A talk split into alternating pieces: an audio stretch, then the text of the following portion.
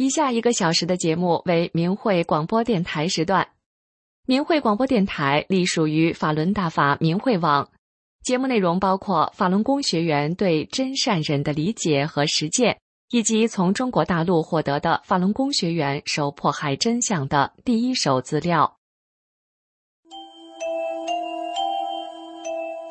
这是明慧广播电台，各国大法弟子。在向中国民众讲述真相，这是理性反迫害的和平之声，这是呼唤善良真诚的大忍之声。这是明慧广播电台，各国大法弟子在向中国民众讲述真相，这是理性反迫害的和平之声，这是呼唤善良真诚的大忍之声。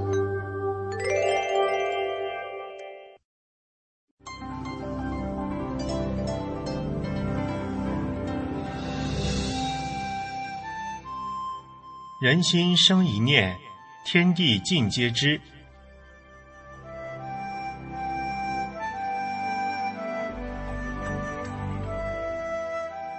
听众朋友，您好，欢迎收听明慧广播电台《善恶一念间》节目。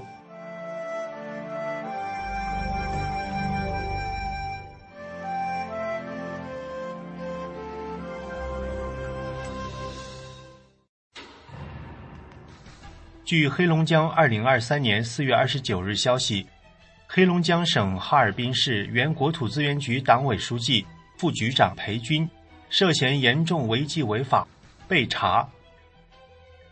裴军曾经为了捞取往上爬的政治资本，疯狂迫害法轮功。现在虽然已经退休八年了，但仍然被查，而且这仅仅是他恶报的开始。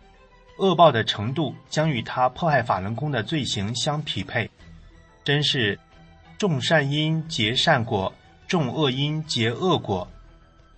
参与迫害法轮功的人，最终都会因自己的恶行而招致恶报，只是迟早的问题。裴军，男，汉族，一九五四年十二月生，黑龙江通河县人。一九八一年二月参加工作，一九八一年二月至二零零二年十月，历任通河县创业公社经管站副站长、通河县委办副科级秘书、副主任、主任、通河县委常委、宣传部部长、双城市委常委、组织部部长、双城市委副书记。二零零二年十月至二零零六年十一月。历任双城市委副书记、市政府市长。二零零六年十一月至二零一一年四月，历任五常市委书记。二零一一年四月至二零一五年一月，历任哈尔滨市国土资源局党委书记、副局长。二零一五年一月退休。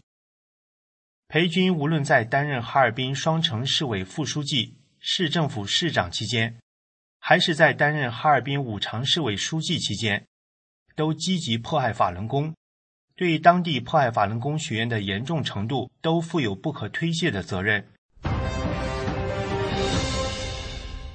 第一部分，在裴军担任双城市委副书记、市政府市长期间，当地迫害法轮功学员的部分事实如下。至少五十五名双城市法轮功学员被迫害致死。仅举以下几个案例：二零零六年九月二十八日晚，双城市国保科科长金婉志、双城市国保大队童慧群等警察包围了法轮功学员桑桂珍在哈尔滨的住所，绑架了桑桂珍、王立群、万美佳、贾俊杰、李兰五名法轮功学员。并劫走了私人物品、电脑、刻录机等等。警察不顾王立群已经生活不能自理的事实，将其野蛮绑架，并劫持到双城市第二看守所非法关押。很快，王立群被迫害的视觉模糊、头晕等等，在被非法提审过程中突然死亡，年仅四十八岁。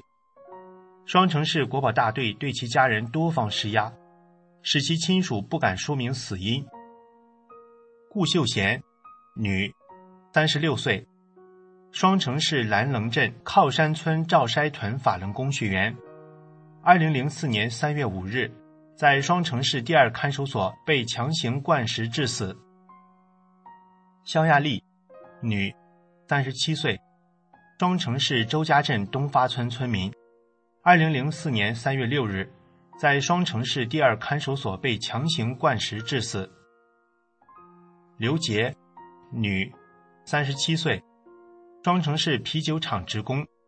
二零零三年二月十七日下午四点，在双城市第二看守所被警察野蛮灌食而死。谭成强，男，四十三岁，双城市韩店镇红城村村民，在双城第二看守所被警察野蛮灌食，造成肺部积水、糜烂。二零零三年七月十九日晚十点含冤去世。吴宝旺，男。三十五岁，双城市清陵乡群力村村民。二零零二年五月十七日左右，在双城市第二看守所被强迫灌食浓盐水后昏迷不醒，当天去世。蒋立国，男，五十二岁，家住双城市新兴乡，在双城市第二看守所被野蛮灌食，导致肺部重伤，身体极度虚弱。二零零二年十月十八日含冤去世。第二部分，裴军在担任五常市委书记期间，当地迫害法轮功学员的部分事实如下：五常市洗脑班，对外称所谓的五常市法治教育培训中心，是黑龙江省政法委六幺零直接操控成立的迫害法轮功的邪恶黑窝。该黑窝成立于二零零零年，由财政直接拨款，藏匿于五常市计生局院内的后楼。五常市洗脑班不仅迫害哈尔滨市各区及所辖市县的法轮功学员，还把黑手伸向了周边市县等地区。五常市洗脑班头目傅艳春，除了对法轮功学员肉体上酷刑，对女性法轮功学员耍流氓以外，还伙同前政法委书记朱献福大量勒索钱财。他在给法轮功学员实施酷刑时，凶狠的叫嚣：“我就是流氓，我就是牲口。”洗脑班对学员们拳打脚踢，上抻床型折磨迫害，用穿着皮鞋的脚踹法轮功学员的脸，踹倒后再让起来，再踹倒，反复折磨。这期间还扇耳光、灌酒。电棍电击，五常市洗脑班还残害各地法轮功学员，例如大庆油田法轮功学员赵长江、张坤、黄维超、李桂香；大庆萨中二医院外科医生钱厚民；鹤岗市法轮功学员张新杰等被劫持到五常市洗脑班遭受迫害。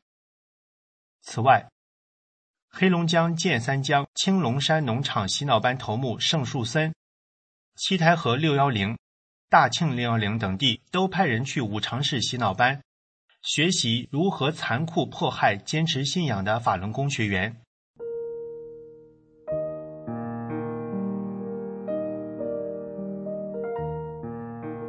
法轮功教导修炼者以真、善、忍为准则，于民族、国家。社会有百利而无一害，正因如此，法轮大法至今红传世界一百多个国家和地区，包括香港、台湾地区。法轮功及其创始人获得的各种褒奖超过三千项。法轮功的主要著作《转法轮》现已被翻译成五十种语言。中共江泽民集团对修炼真善忍的法轮功学员的迫害，颠倒了所有的是非善恶。败坏了社会道德，同时也使中国的法治越发黑暗，给中国社会带来了无法估量的损失。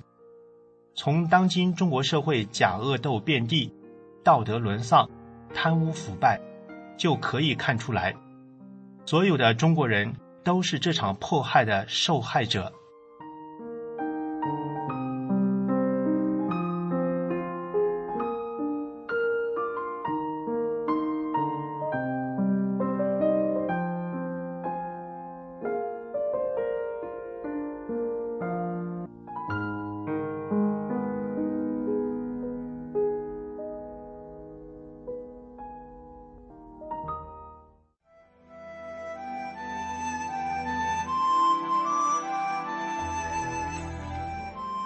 听众朋友，今天的善恶一念间就到这里，感谢您的收听。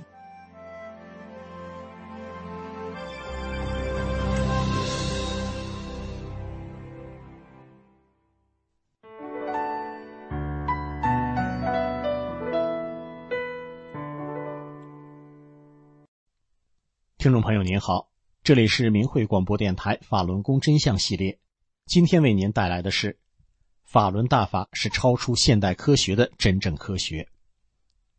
首先，我们听一位法学教授因祸得福的故事。阮维雄博士是越南人，他是越南排名前五名的著名高校的法学系教授、系主任。二零一零年二月，他因为医疗事故导致脊柱被激光烧伤。喜爱网球运动的他，因此成了残疾人，坐起来三十分钟就得躺下。悲苦愤懑之时，一位朋友给他送来法轮大法的主要著作《转法轮》。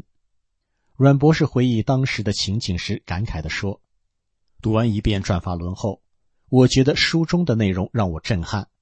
我一生诚实善待他人，我觉得这书像是专为我写的，教人做好人。”是我找了一辈子的东西。阮博士说：“当我再次读《转法轮》时，意识到这是一本教人修炼的书，于是又读了第三遍。之后我发现，在没有做任何治疗的情况下，脊柱已康复，我能站起来了。”打开法轮大法的网站明慧网，这样的神奇故事比比皆是。有一位老人，他突发脑梗塞加脑出血。四十多天昏迷不醒，他的老伴是一位法轮功学员，一直在他耳边读《转法轮》。老人被唤醒了，醒来后的老人坚持读《转法轮》，最后他精神抖擞地走出医院。老人的变化让医生、护士、病人和家属们都震撼不已。而马阿姨的事情更是个奇迹。马阿姨在上世纪九十年代初因双侧肺叶烂掉，被医院判了死刑。她左侧肺叶已经烂没了，右侧肺叶只剩一点。走入大法修炼后，马阿姨可以正常生活了，而且身体健壮到骑自行车几十里路也不觉得疲劳。还有一位三十多岁的女子，不幸得了乳腺癌，癌症扩散后，她修炼法轮功的母亲坚持让她尝试修炼法轮功。这位女子很快变成了一位身体健康的正常人。一位修炼法轮功的小学生被汽车撞飞，人在空中翻了几个个，摔在地上安然无恙。一家工厂因天然气管道漏气发生了爆炸，窗玻璃都被震碎了，但里面的法轮功学员和厂长毫发未损。李奇华原是解放军三零一医院的老院长，是著名医学专家，他从一九九三年开始修炼法轮功。起因是他老伴儿重病几十年，自己身为院长，给予了最好的医学治疗也无济于事，而老伴学法轮功不久，全身的重病不翼而飞。李奇华惊叹于法轮大法的神奇，而听了李洪志师傅的讲课，深感法轮大法是超出现代科学的真正科学。法轮大法是佛家上乘修炼大法，一九九二年五月由李洪志先生传出。修炼者通过同化宇宙特性真善忍与五韬易学的动作功法，普遍身强体健，心性道德提升。迄今，法轮功已经红传至一百多个国家和地区，超过一亿人亲身受益。早在一九九八年，在北京、武汉、大连及广东，分别由当地医学专家针对上万名修炼法轮功的群众，总共组织了五次医学调查。调查结果显示，修炼法轮功祛病健身总有效率高达百分之九十七点九。听众朋友，这里是明慧广播电台的法轮功真相节目，以上为您带来的是：法轮大法是超出现代科学的真正科学。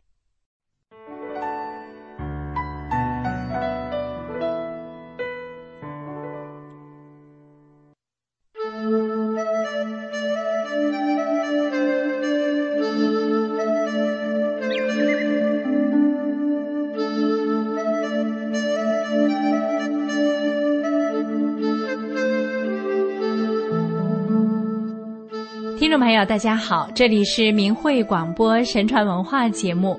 今天我们要讲的是孔子的高徒子贡尊师弘道、富而无骄的故事。古人求学将尊师重道放在第一位，修其心要先诚其意，一日为师，终生为父。子贡虽不是孔子最喜欢的学生。但却是记载中最尊重孔子的学生。子贡复姓端木，春秋末年魏国人。子贡十七岁拜孔子为师，二十多岁继承家业，曾任鲁魏两国的相国。他利口巧辞，善于雄辩，且有干济才，办事通达，曾被孔子称为。虎脸之器，古代祭祀时盛属祭的尊贵器皿。夏朝叫壶，殷朝叫脸。虎脸之器，则比喻人特别有才能，可担当大任。尊师重道。孔子大约在五十岁之后弃官离鲁，周游列国。先后到过魏、陈、宋、曹、郑、蔡、楚等国，这一游就是十四年，主要是传播他的儒家思想。孔子周游办学的钱都是谁出的呢？是子贡。司马迁在《史记》里写道：“孔子七十多个高徒，子贡是最为富裕的一个。”子贡赞助就是单纯的赞助，只是尽师徒之道，为传播大道而不计钱财。子贡生性聪慧，就连孔子本人有时也说子贡比自己机敏。江湖上有人传说，子贡要贤于孔子。有一次，齐国齐景公就问子贡：“孔子有何贤能之处？”子贡回答说：“孔子是圣人，不仅仅是贤能。”齐景公追问：“圣在何处？”子贡答曰：“不知。”齐景公很诧异，没想到子贡接着大声说：“赐终身载天，不知天之高也；终身见地，不知地之厚也。赐之是仲尼。”譬有可操胡勺，就江海而饮之，覆满而去，又自知江海之深乎？齐景公一听，大为感慨。子贡把孔子的圣德比作天地和江海，而他自己满腹经纶，也只是江海一粟。鲁国的司马叔孙武叔在朝上对大臣们说：“子贡比孔子的学问还要渊博。”路过的司马子服景伯将此事告诉了子贡。子贡说：“我家的墙只有肩膀那么高，人们从外面就可看到墙内。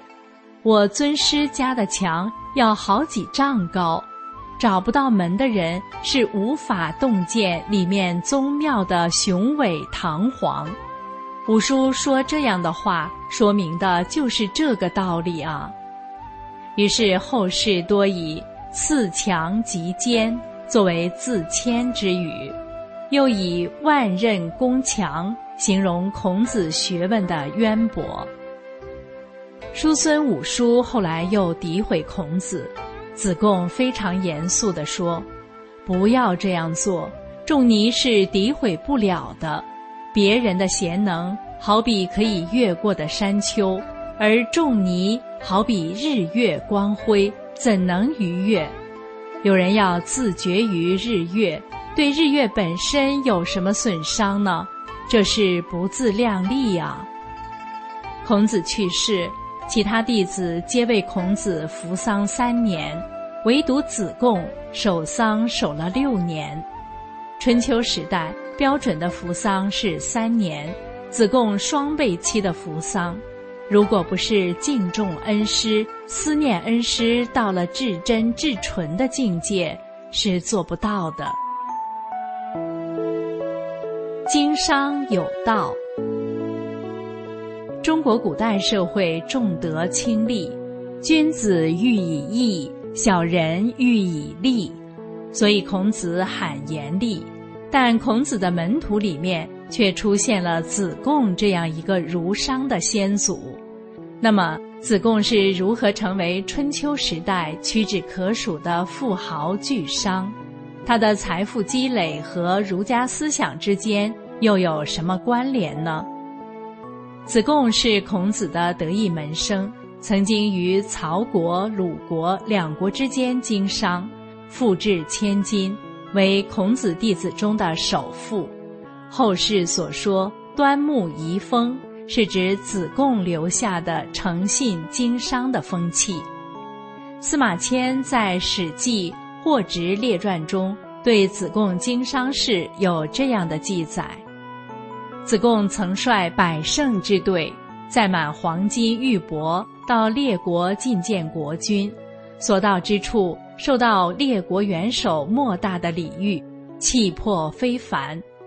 如此看来，用富可敌国来形容子贡的财富，恐怕也不为过。史书记载，子贡商道成功的秘诀之一是“人弃我取，人取我弃”。财神范蠡也说，大旱的时候要买进船舶。洪涝的时候要买进车辆。据《史记》记载，子贡育才于曹鲁之间，奔走于各国之间做生意，不辞辛劳地往返于各国从事贸易活动，诚信为本，极力奉行言必信，行必果的行事风格，使自己在经商中赢得了很好的声誉，以至于生意越做越大。在司马迁的笔下，古代的儒商范蠡排首位，子贡仅排在范蠡之后。鲁哀公十一年时，吴国要发兵远袭齐国，子贡认为吴国肯定会在全国强征丝棉，以备军队御寒之用，这样吴国国内就会紧缺丝棉。如果囤积丝棉，到时候卖给吴国百姓。肯定能卖个好价钱，于是他安排了很多人分头到各地去采购丝棉，然后快车运往吴国。吴国的百姓正衣着单薄，备受寒冷之苦。子贡采购的丝棉一到就被抢购一空。富而无骄，人一有了钱后会是什么样？什么样的都有。宝马相居，花天酒地，妻妾成群，自视高人一等，进而依附权势，取得政治话语权，甚至想一手遮天，最终结局悲惨。西晋有一个叫石崇的大富豪，奴仆无数，穷奢极侈，把家里的厕所盖得像皇宫宫殿一样金碧辉煌。五十二岁时就惨死。连累家人共十五口全部被诛杀，这就是富而不仁的结果。而子贡呢，时刻谨记孔子的教诲，以温良恭俭让的传统美德自律，克己扬人，将仁礼义的道德价值内置于心，在商言商，在政言政。他以儒兴商，忠诚守信。以义取利，谋利有度，绝不欺诈。致富之后，他也没有为富不仁，而是以利济世，经常散发家财，救济困窘。《吕氏春秋》中有一个子贡赎人的故事。当时鲁国有项法律规定，如果鲁国人在外国沦为奴隶，有人出钱把他赎回来。之后赎金可以从国库中得到补偿。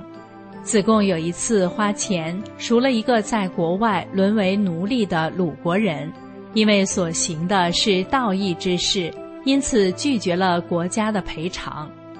当然，这样的品行并非天生，而是自我修为的养成。记载有一天，子贡骑着高头大马，身着华装贵服，走在一条巷子口，就被堵住了。原因是巷子口太小，子贡的马车太大。正在这不得转还的时候，子贡一抬头，看见了老同学袁宪。袁宪衣着褴褛，拄着拐杖。艰难地行走着，子贡一看，哑然失笑：“久违了，老同学，你咋困窘成这样了？”袁宪一脸正色，回答说：“我听说，没有钱财，也只不过是囊中羞涩；但追求大道而未尽，才是真正的困窘啊！我现在不过只是穷一点而已，怎么能说是困窘呢？”子贡一听，马上汗颜。春秋时期，人们把追求天地间的大道当作是生活中的主旋律，庶人士大夫都将穷究天地间的道理作为人生的终极目标来追寻。谁要谈道，是要受到他人敬仰的；谁偏离了道，就是在偏离人生正轨。这样的普世价值。一直关照了中华民族两千年。如果要是今天，原宪的回答一定会被人耻笑。可见，古代和现代的道德落差真的是很大啊。路遇原宪，让子贡开始反思自己；而孔子和子贡的两次谈话，让子贡恍然大悟。这又是怎么回事呢？仲尼有一次领着子贡去鲁国的一个宗庙中参拜，孔子叫子贡往一个叫幼枝的器皿中倒水，幼枝就是漆器，是古代鲁国发明的灌溉用集水器，完全装满后会倾倒，使水随之倒出。相传齐桓公总会在座位右侧放置漆器，用以自戒。子贡提水往里灌，柚枝空着的时候是略微倾斜的，水装进一定量后会竖立起来。孔子让子贡继续灌，在水灌满时，柚枝突然倒了。子贡觉得很奇怪，问孔子是什么缘故。孔子语重心长地说：“天下万事万物，盛极则衰。”太极痞至，如日中天后就要进入黄昏，月盈之后便是阴亏，所以聪明睿智的人要学得愚笨一点，雄才大略的人要学会拙朴一些，刚毅勇猛的人要知道敬畏一些，富足尊贵的人要明白简朴平淡的道理。子贡听了孔子的一席话，如醍醐灌顶，领会了尊师的良苦用心。孔子又对子贡说了一件自己年轻时向老子请教什么是礼的事。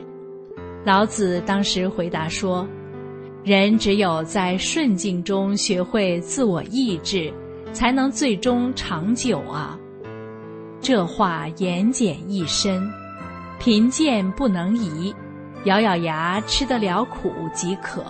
所谓富贵不能淫，富而当仁，富而不奢，则需看淡欲望和权力的诱惑，才能保持平常心、谦逊自制。子贡是极其聪慧好学的人，听了孔子的话之后，回去就开始悟道。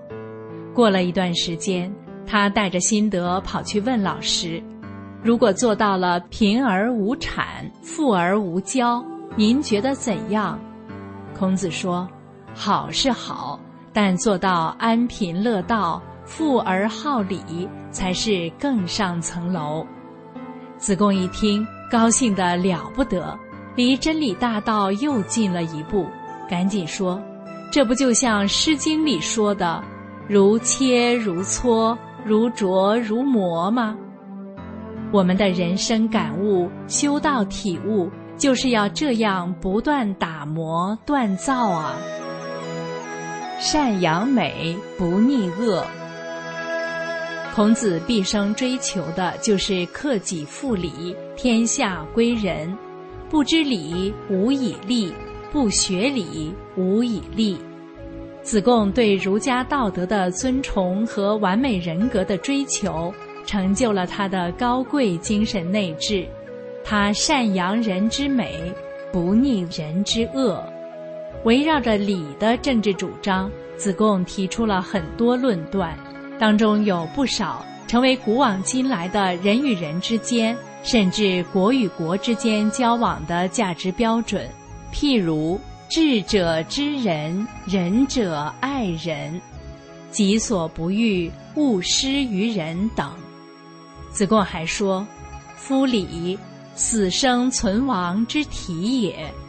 将礼和治乱盛衰、生死存亡直接紧密关联。”孔子过世后，鲁哀公前去吊唁，被子贡驳斥：“我老师在世时。”你不加以重用，如今先去，你来干啥？你这不是虚情假意吗？这合乎礼制吗？这说明子贡奉礼不奉君，是一位正臣。子贡还反对当政者严苛重点对待民众。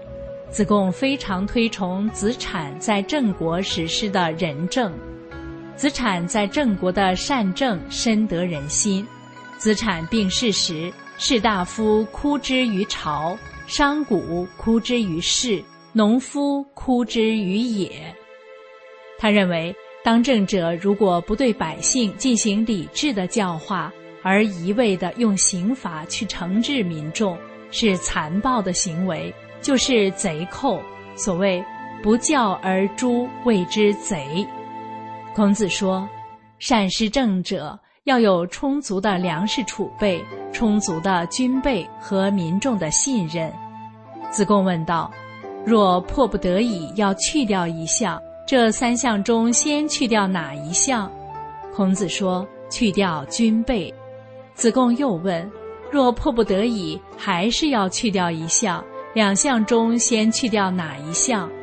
孔子说：“去掉粮食储备。”自古人们都难逃一死，但若没有民众的信任，那政府也立不起来了。据说子贡讨厌的人有三种：其一，抄袭别人却自以为聪明；其二，不谦逊却以为有勇气；其三，攻击他人却自以为很正直。子贡可能的缺点是同理心不足。因此，在《论语》中，孔子三次提醒他要恕。富而好仁，富而好礼，富而好德，富而好学。子贡奉行儒学仁爱，不止独善其身，还兼济天下。他政商通达，将仁义与贤治，事公于济世。巧辞与止战融为一体，亦或于草鲁之间，无悬于列国之际，会师于天下，成就了仁爱、诚信、善谋的中华儒商。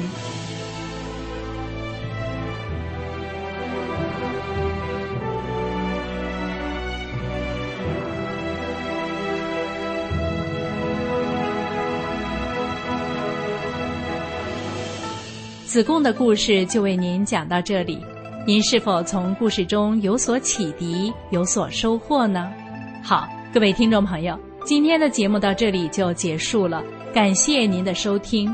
我们下次要讲的是圣主康熙教子的心法，希望您不要错过。那么我们下期节目空中再见。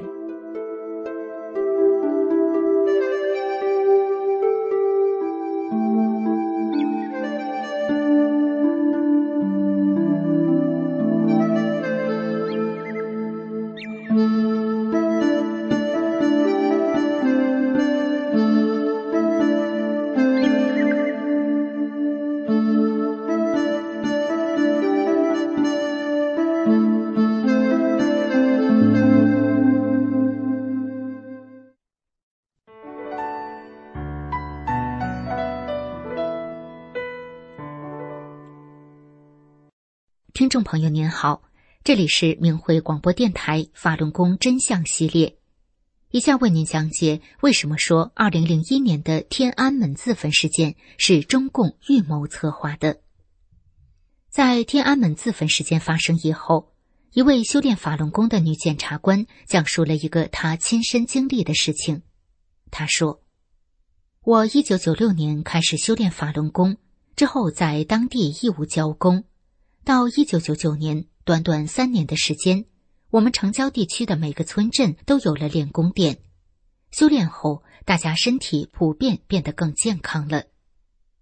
一九九九年四月三十号的晚上，第二天就是五一长假期，半夜我被一阵砸门声惊醒，父亲开门一看，是我们熟悉的片儿警小池，他一进来就要找我。第一句话就问：“明天五一，你是不是要去北京香山自焚？”我震惊的好长时间反应不过来。我问：“你在说什么？”这样的事我听都没听说过，连想都想不到。大半夜的被他这么严肃的劈头一问，我弄懵了，反应不过来这是怎么回事。我父母认为他是故意使坏整人。片警小池意识到了不对劲儿，赶忙尴尬的解释说：“别误会，是王局长叫我来问问。他现在办公室坐着，要是不问到你，他不敢睡觉。上级叫他马上汇报。”把小池打发走以后，我们一家人再也无法入睡。生活在中共体制下，人们都知道那个政权可以随意的栽赃抹黑别人，没有人是安全的。潜意识中，我感到一种未知的危险正在逼近。几天后，我看到网上爆料说，江泽民、罗干一伙编造谎言，说法轮功学员要去北京香山集体自焚。为了把谎言编得像真的，动用了中央办公厅下发文件给各地方，还动用武警在香山守着。这个所谓自焚的日期改了三次，结果没有一个法轮功学员出现。当地公安被折腾的半夜去法轮功学员家敲门，查来查去，没有一个人知道有这回事，谣言不攻自破。二零零一年，中共开始散布所谓法轮功在天安门自焚的谎言时，我突然想起那个让警察半夜敲门的香山自焚谎言。我想江泽民一伙挖空心思要给法轮功造谣。花了一年多找不到真的法轮功学员，只好弄了几个演员，就为把这个谎撒得更像真的。一个掌控国家政权的人，动用一切国家机器去污蔑一群手无寸铁、只为修心向善的练功人。在天安门自焚事件发生以后，一名身居海外的法轮功学员回忆说：“我有几个朋友是北京方庄的。”二零零一年一月二十三号，也就是所谓的自焚发生之前，我给北京方庄的几位朋友打电话问好，拜个早年。聊天中，他们提到，不知道为什么这几天派出所挨家挨户，还到单位通知大家说，今年年前不要去天安门和天安门广场。大家问为什么时，派出所的人就说，是上面通知的，你们就不要问了。结果，在一月二十三号，也就是大年二十九那一天，所谓天安门自焚这个事就发生了。事后，我在和北京方庄的这几位朋友联系时，他们说，当他们在电视上看到这个所谓自焚事件时，突然就明白了为什么年前上面通知不要去天安门和天安门广场，原来是政府在策划一场戏，怕老百姓到天安门去看出破绽。所以不让大家去。听众朋友，让我们思考一下：从一九九九年到二零零一年，从香山到天安门，为什么江泽民一伙那么想搞自焚？即使经过文革、六四等政治迫害的人，知道共产党本质的人都会明白，中共搞迫害的一贯手法就是先用谎言栽赃蒙蔽百姓。然后制造事端，煽动仇恨，最后实施血腥镇压。今天的法轮功真相节目就到这里。以上为您带来的是天安门自焚事件是中共预谋策划的。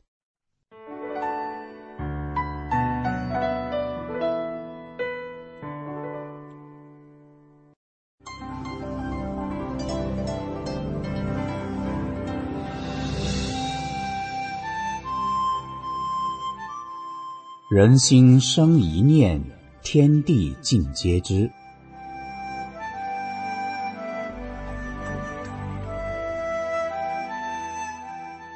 听众朋友您好，欢迎收听明慧广播《善恶一念间》节目。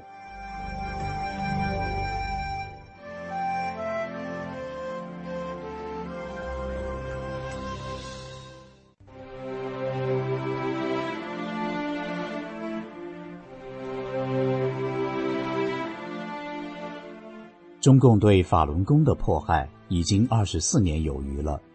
中共系统内的大量公安、司法官员、警察，至今仍在听命于中共的迫害政策，残害当地的法轮功修炼者，从而造下了天大的罪业，致使他们恶报连连，或暴病身亡，或撤职开除，或殃及家人。下面是参与破坏法轮功学员的各地公安局、派出所官员、劳教所狱警遭受天谴的部分实例。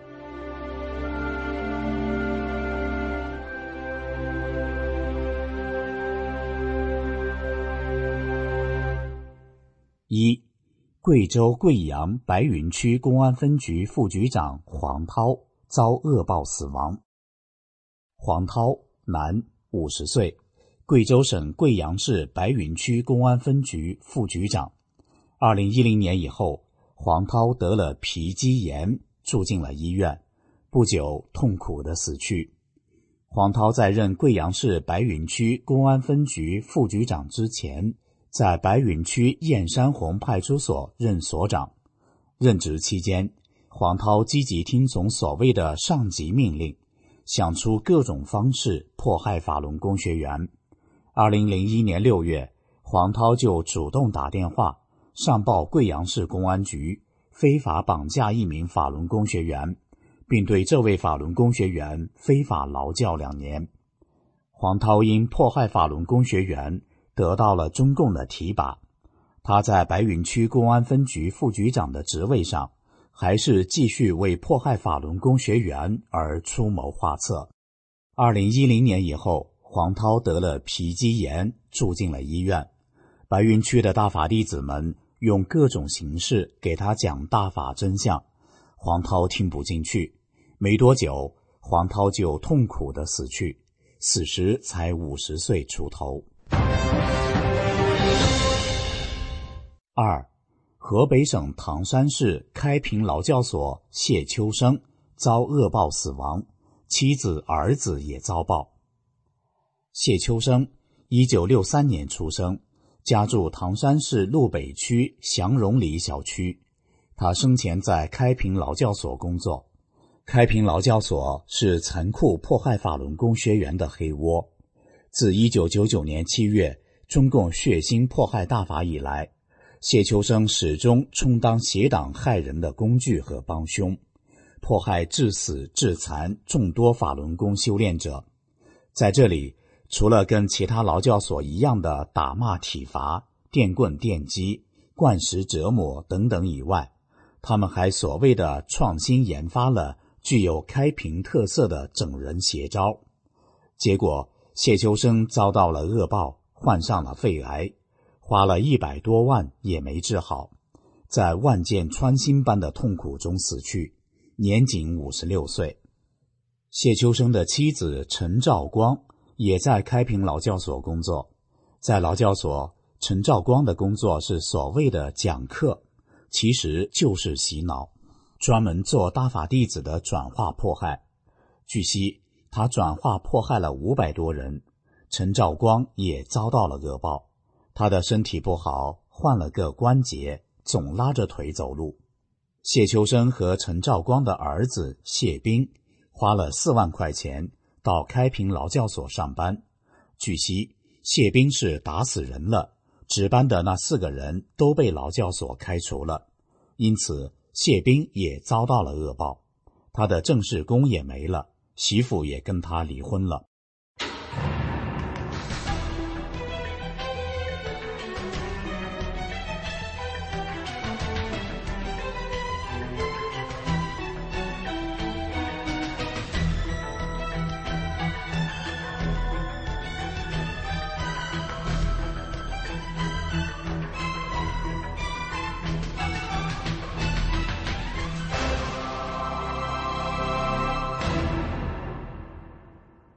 三，江苏省南通市公安局局长高山因迫害法轮功遭恶报。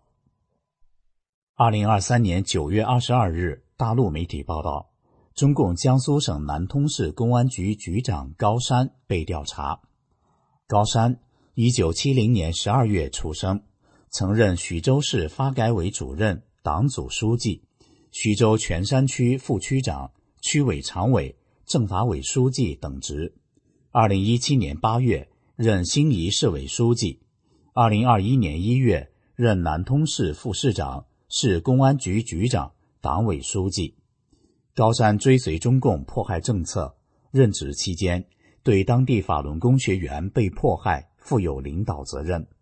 例如，江苏省南通市通州区七十一岁的法轮功学员施美莲。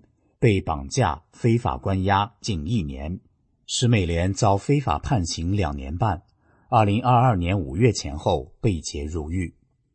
二零二二年三月前后，南通市崇川区大法弟子魏小云、徐美玲、曹淑平被绑架迫害。南通观音山派出所一群警察带着辅警，在二零二一年年初的时候，突然闯入七十三岁独居老人。法轮功学员胡荣华的家，将他带走。后来，胡荣华被非法判刑一年半。二零二一年五月十三日，南通市通州区六幺零和国保大队及五甲镇派出所，将正在集体学法的十五名大法弟子施美莲、沈亚芳等人劫持到洗脑班迫害。高山对这些惨烈的迫害案例负有不可推卸的责任。如今他被调查，也彰显了善恶必报的天理。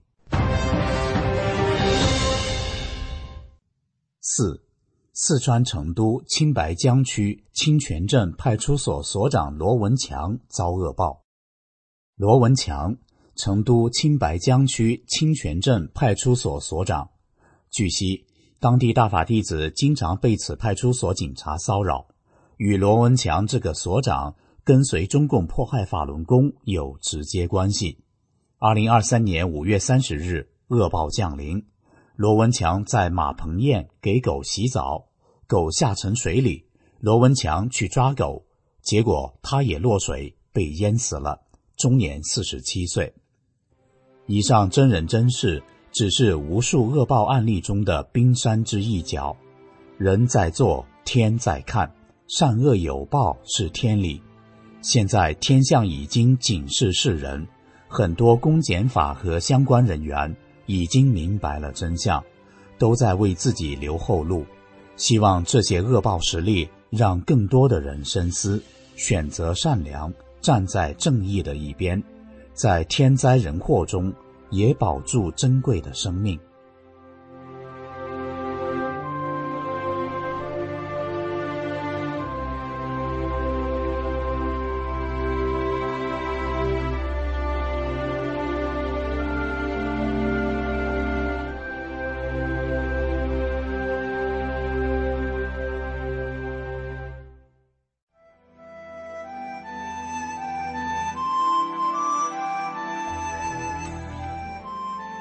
听众朋友，今天的善恶一念间就到这里，感谢您的收听。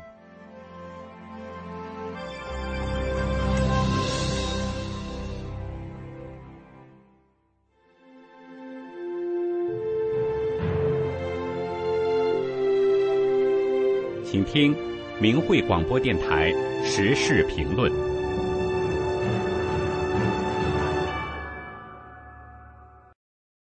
请听时事评论，题目是“别做祸害孩子的帮凶”。文章发表于明慧网，二零二三年十二月一日。现在，北京、天津、大连、上海等许多地方，大量孩子染疫，就医难、治愈难，饱受痛苦。从二零一九年年底，中共病毒，也就是所谓的新冠病毒爆发以来，中共一直掩盖疫情。尤其是各地的极端风控，声称为了防止病毒传播，其实更是为了防止大量死人的真相被曝光。中共害怕人们知道疫情的惨烈程度。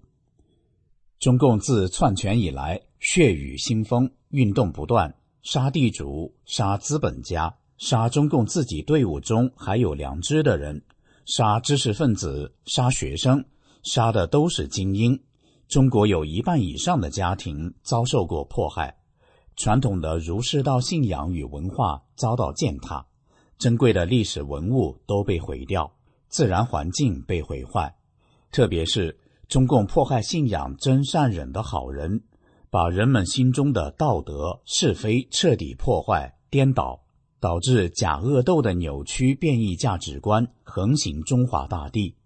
中共对普世价值真善忍的践踏，对修心向善的法轮功学员的残酷迫害，导致了现今中国社会的种种乱象。自古以来，社会风气颓废、道德沦丧之时，往往伴随着瘟疫等天灾的出现。看中外历史，天灾往往是人祸所起，与冤狱有关。罗马帝国因为持续残酷迫害基督徒，招致上天四次降下大瘟疫。中国发生过三武一宗灭佛罪恶，作恶者不但被杀，地位易主，江山丢失，还祸及皇族遭殃。如今，中共对法轮大法的迫害，招致了瘟疫降临。那么，上天惩罚中共的时候，谁还和中共是一伙？谁就会跟着遭殃。既然瘟疫是针对中共及为其站台者来的，那么远离中共、抛弃中共就是解药。遗憾的是，直到现在，许多人被中共谎言严重毒害。既然这场迫害是中共发起的，那么为何大量孩子也遭遇如此大的磨难？究其原因，最根本的不外乎两点。原因之一，老师和学生家长教导孩子要听党的话，跟党走，党叫干啥就干啥，并要求孩子宣誓加入中共组织少先队，这就把我们纯洁善良的孩子教育成战天斗地的红魔子孙。原因之二，老师、家长和孩子顺从中共邪党的罪恶要求。在所谓拒绝法轮大法的保证书上签字，听信了中共诽谤法轮大法的谎言与欺骗宣传，因而对法轮大法持抵触态度。法轮大法是佛法，是拯救人类于危难的宇宙大法。生命只有同化、顺应和符合了宇宙根本属性真善忍，才能有好的未来。这是万古机缘。法轮大法传世三十多年，广传世界五大洲，受到世界人民的尊敬和爱戴。但是，有多少中国人因为相信了中共的谎言和惧怕中共的淫威，对佛法望而却步，至今拒绝接受法轮功学员二十多年来传播的真相，被红魔推向灭亡的深渊还浑然不觉？在大难来前。要想保住自己和孩子，首先就是老师和家长不要再做中共红魔毁灭孩子的帮凶。了解中共邪党一直在祸害中华、迫害中华儿女的真相，了解法轮大法教人按照真善忍修心向善，净化人心与社会的真相，在真正明白了善恶的基础上，引导孩子弃恶从善。退出所加入的中共附属组织共青团和少先队，常念法轮大法好，真善人好九字真言。心诚则灵，大法一定会保护善良的生命，平安步入新世纪。以上的时事评论内容选编自明慧评论文章，别做祸害孩子的帮凶。